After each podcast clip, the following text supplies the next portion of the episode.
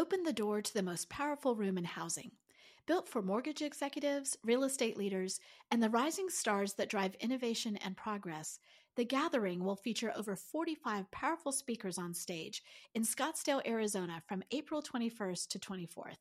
Learn more and register now at housing wire the gathering dot com. Welcome, everyone. I'm Chris Clow, editor with H W Media and Reverse Mortgage Daily, sitting in for Sarah Wheeler.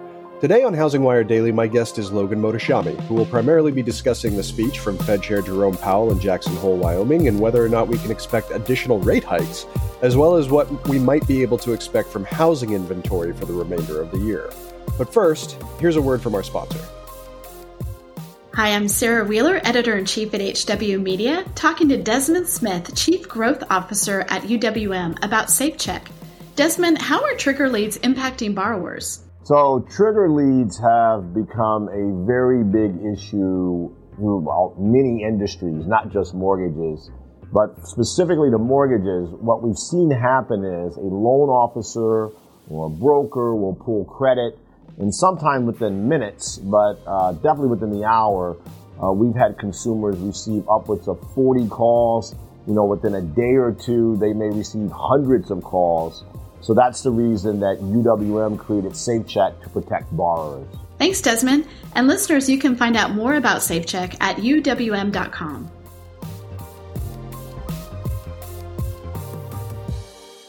Logan, thanks for coming back to H W D. We really appreciate it.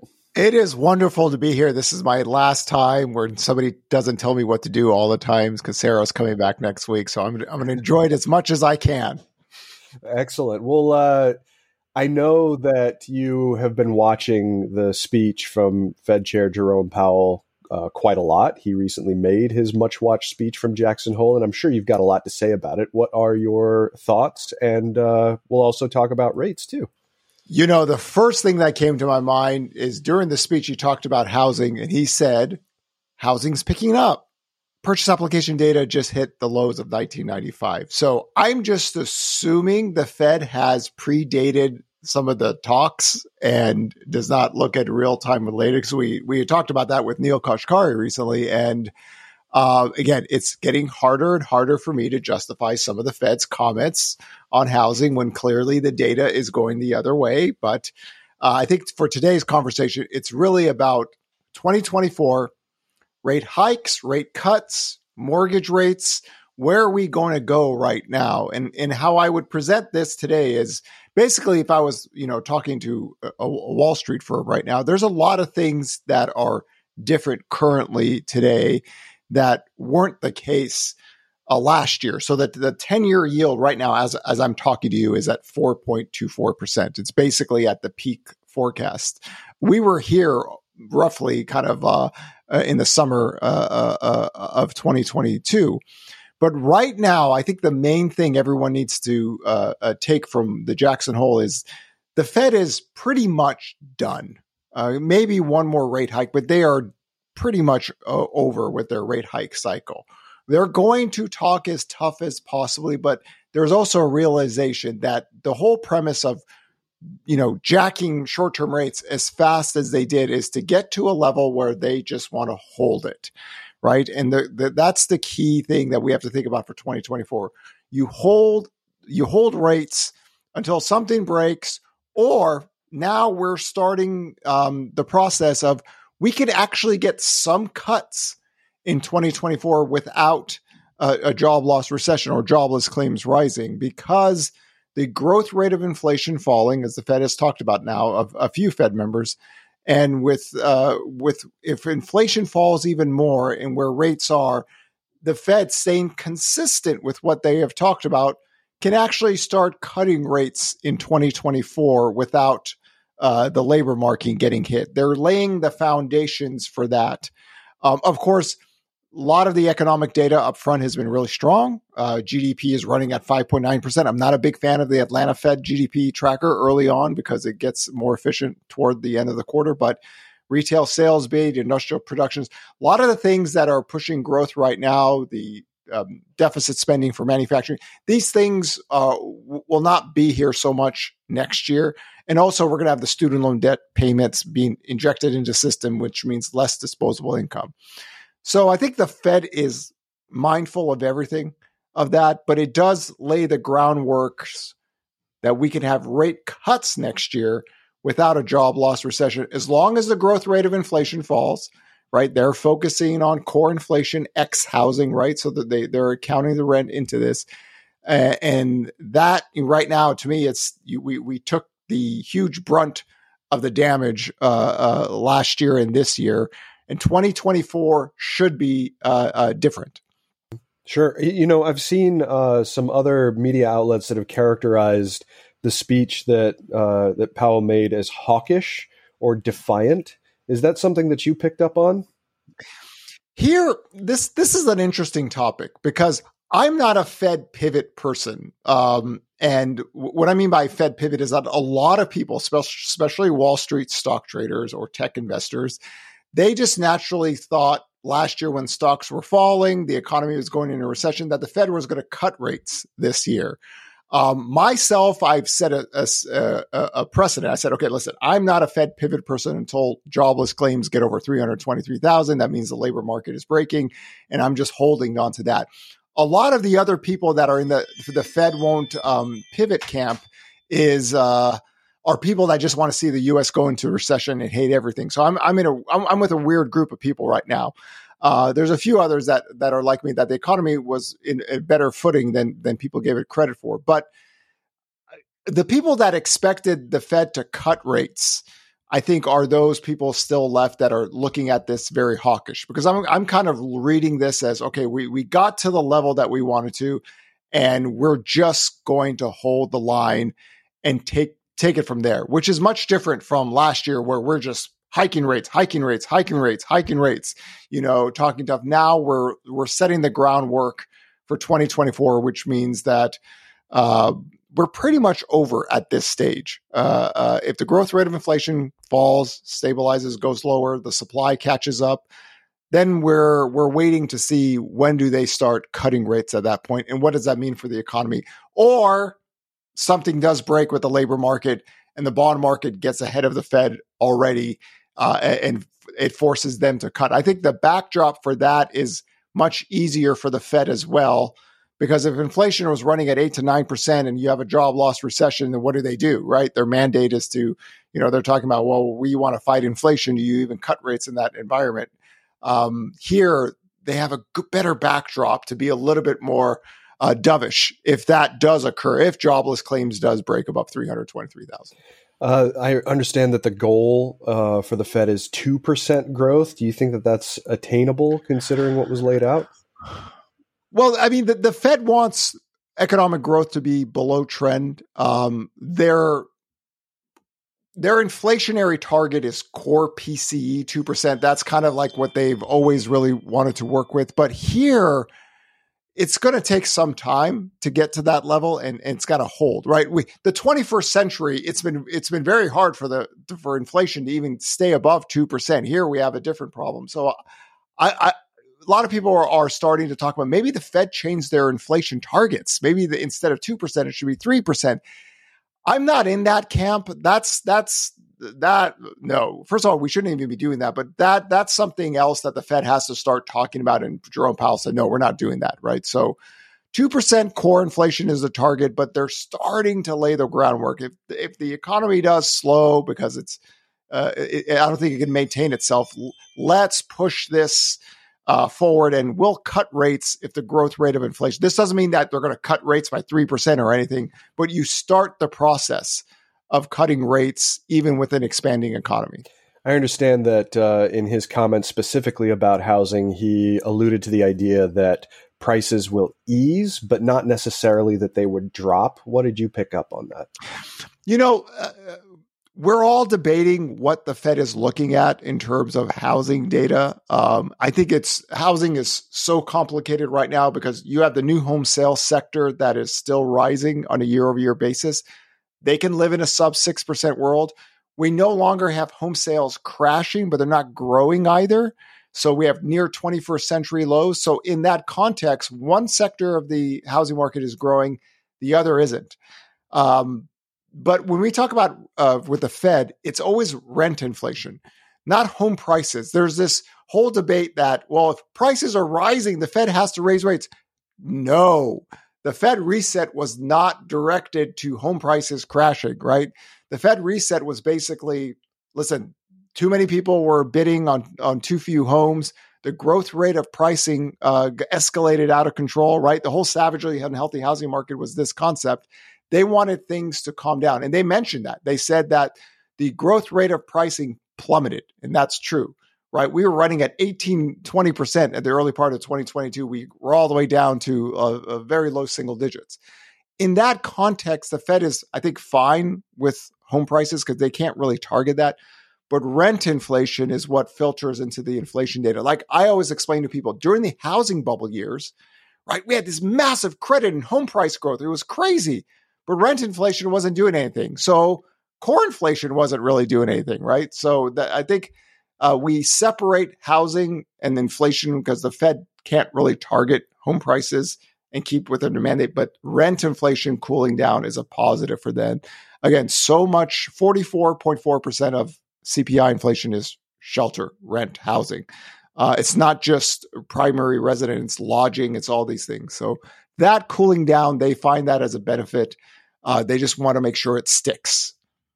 Yeah, sure. Um, I understand too that one of the things he said about rent inflation was that it was something like an in the pipeline change, I think was the word that he used. Yeah, yeah. It's, you know, how C P I um, accounts for rent. It's, it's funny. We're almost at the one year anniversary. Last year in September, before the C P I report, uh, C N B C asked me to come and talk about housing, mortgage rate, lockdown, inflation, rents.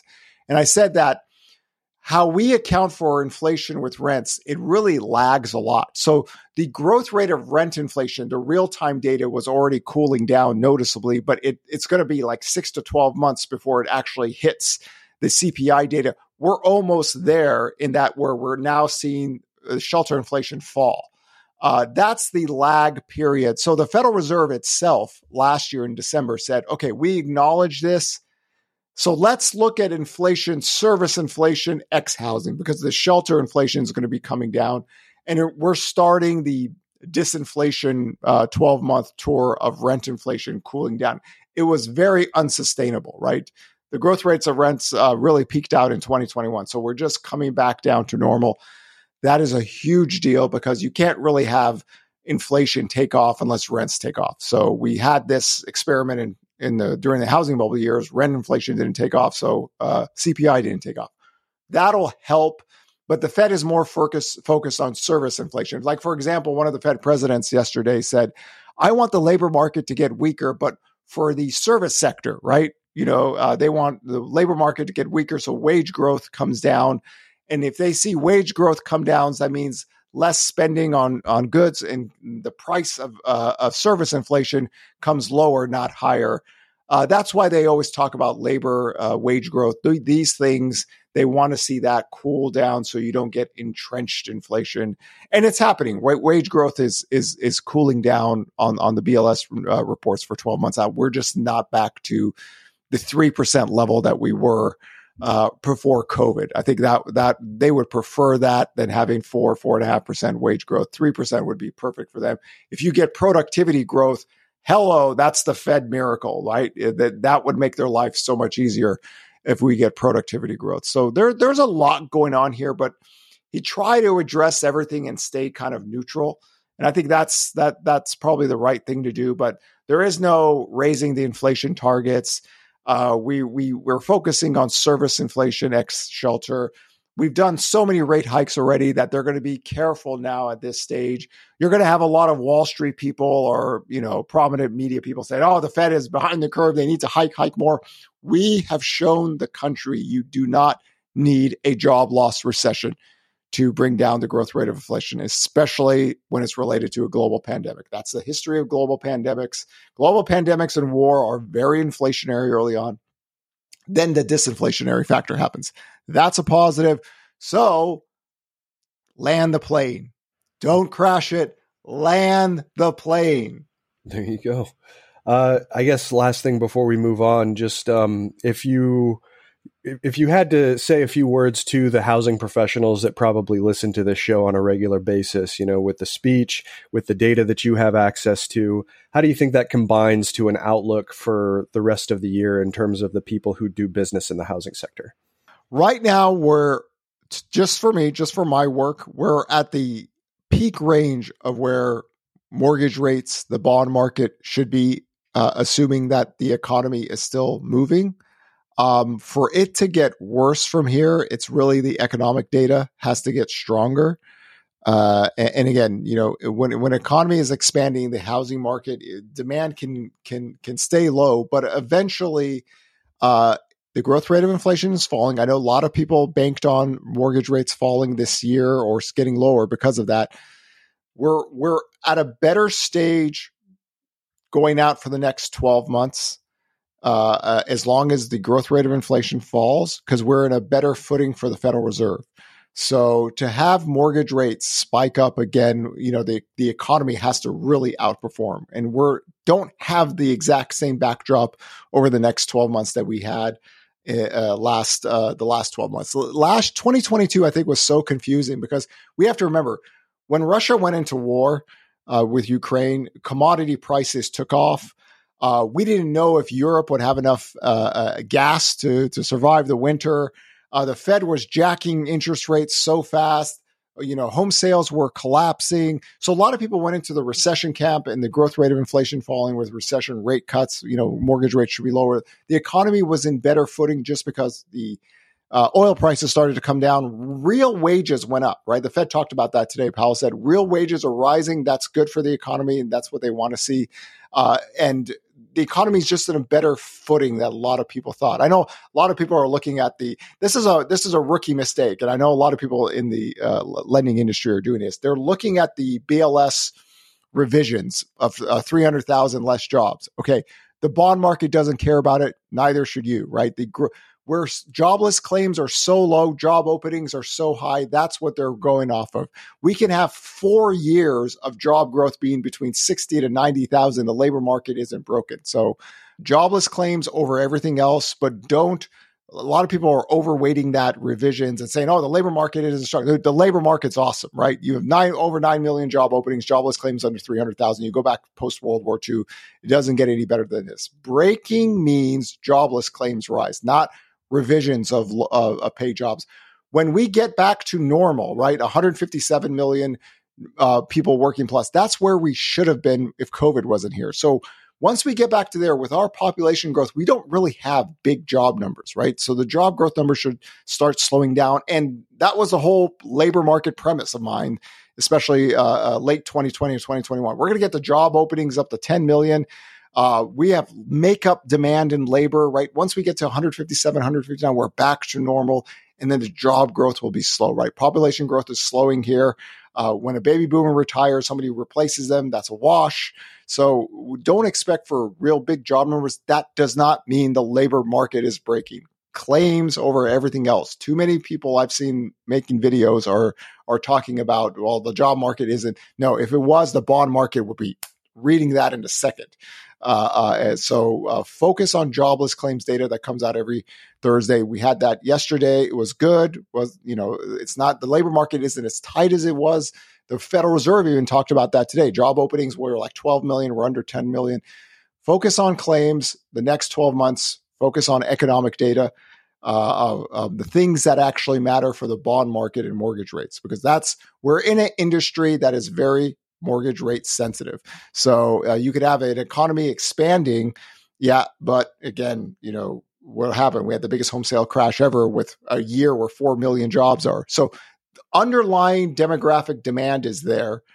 It just needs lower mortgage rates. We got a whiff of that, right? November, December, January, we got a whiff of what it would be like uh, for mortgage rates if they just got down to even the low six percent. Demand picks up.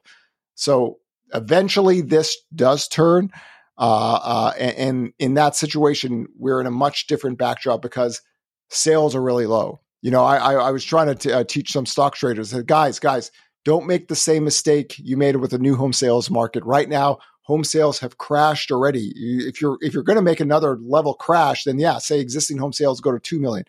But anything moves the needle at this point is up, right? Not down, right? So when lower mortgage rates come, follow the data, follow the forward tracking data, and go with it.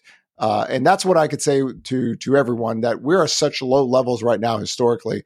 It doesn't take much to move the needles. It does need the ten-year yield to go lower, though, right? Uh, the spreads obviously are worse. That's, to me, that's the big story of twenty twenty-three after the banking crisis. We saw the spreads get worse at that point. That was a new variable. That's a game changer. Um, things, you know, it can get, it should get better because we're in a different spot. That's the main. That that to me is what Jay Powell was kind of trying to say. We we, we got to this point. And we're going to be we're going to be careful. And if the growth rate of inflation falls, you could get cuts with not having a recession. That's what that's what you want to see.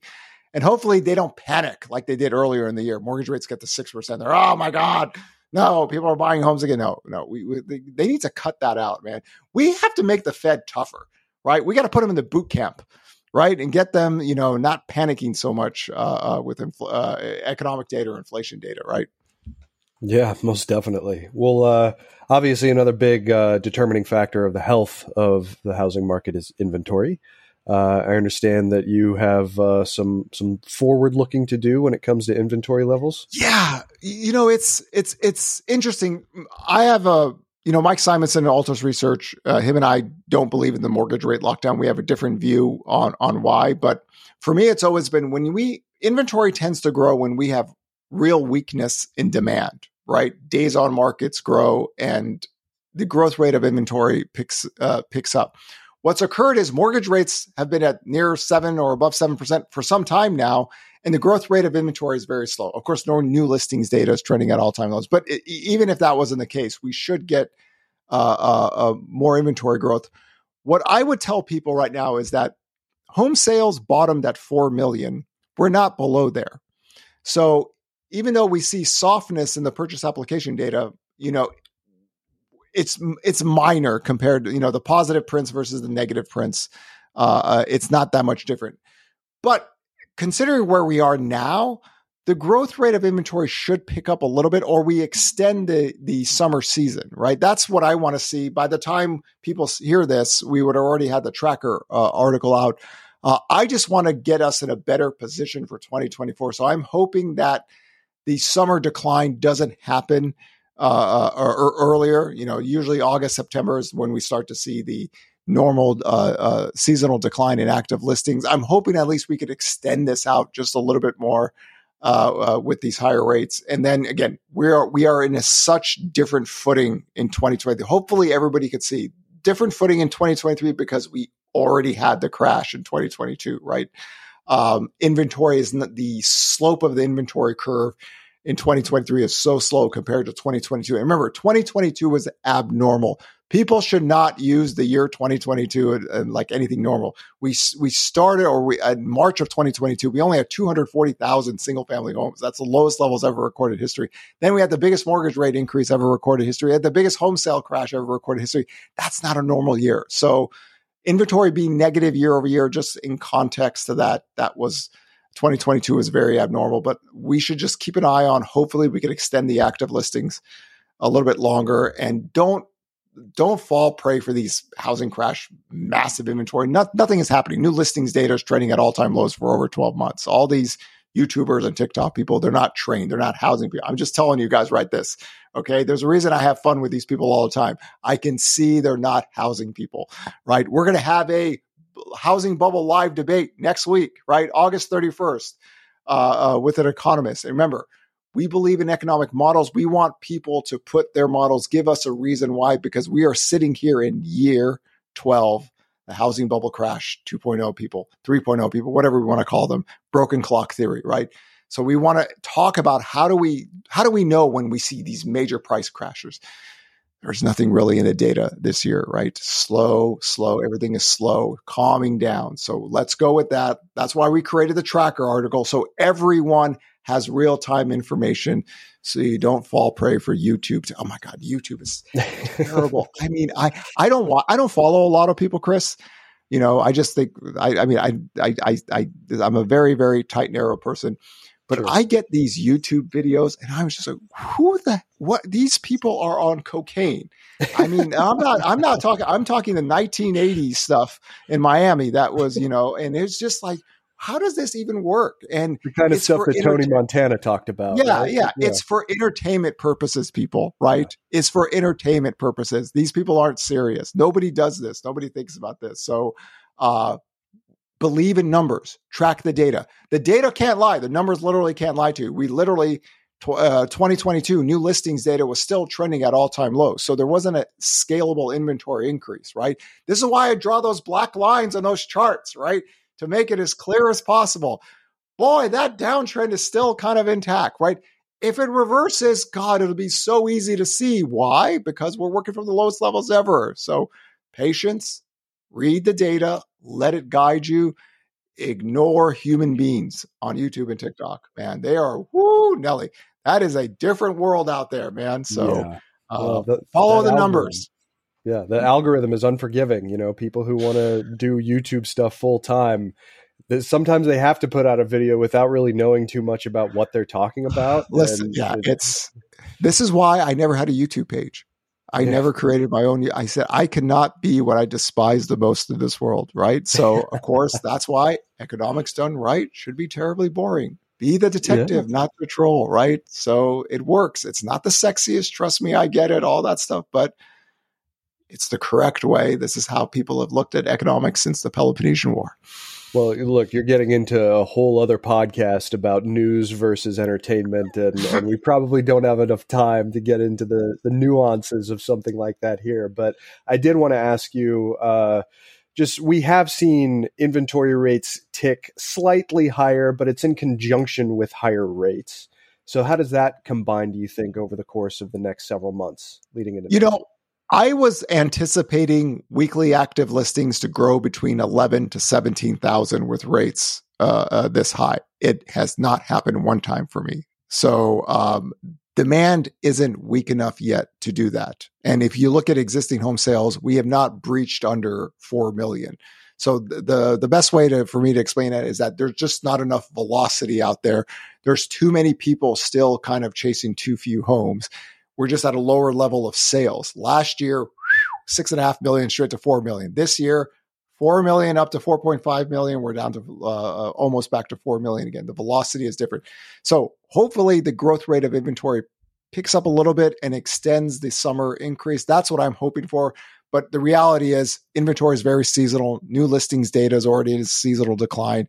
Active listings, you know, end of August, September is usually when you start to see the slowdown into fall and winter. And then we start it up again. Uh, the twenty twenty-four inventory data is going to be, the, to me, the most interesting aspect. Do we do we go back to normal again and we have the normal growth in January, February, March, April, or are we still stuck in the seasonal bottom happens in March and April and just have the slow rise? So a lot of things exciting for next year, but for the next few months, Uh, the tracker will really break into the details with those numbers. And remember, those numbers are there for everyone to read so you could live in the real world, not the crazy world. Yeah. Hey, living in the real world is good advice for everybody, I think. But as usual, you've given us a lot to chew on and a lot to think about. So, Logan, thank you very much for, for joining us today. Really appreciate it. It was a pleasure. I had freedom this week. Sarah's coming back next week, and I'm going to be told, stop moving. You're too many charts and everything else. So, okay. Well, hey, you know, I think we had a good time. So, yeah, that'll be good. Thanks. Take care.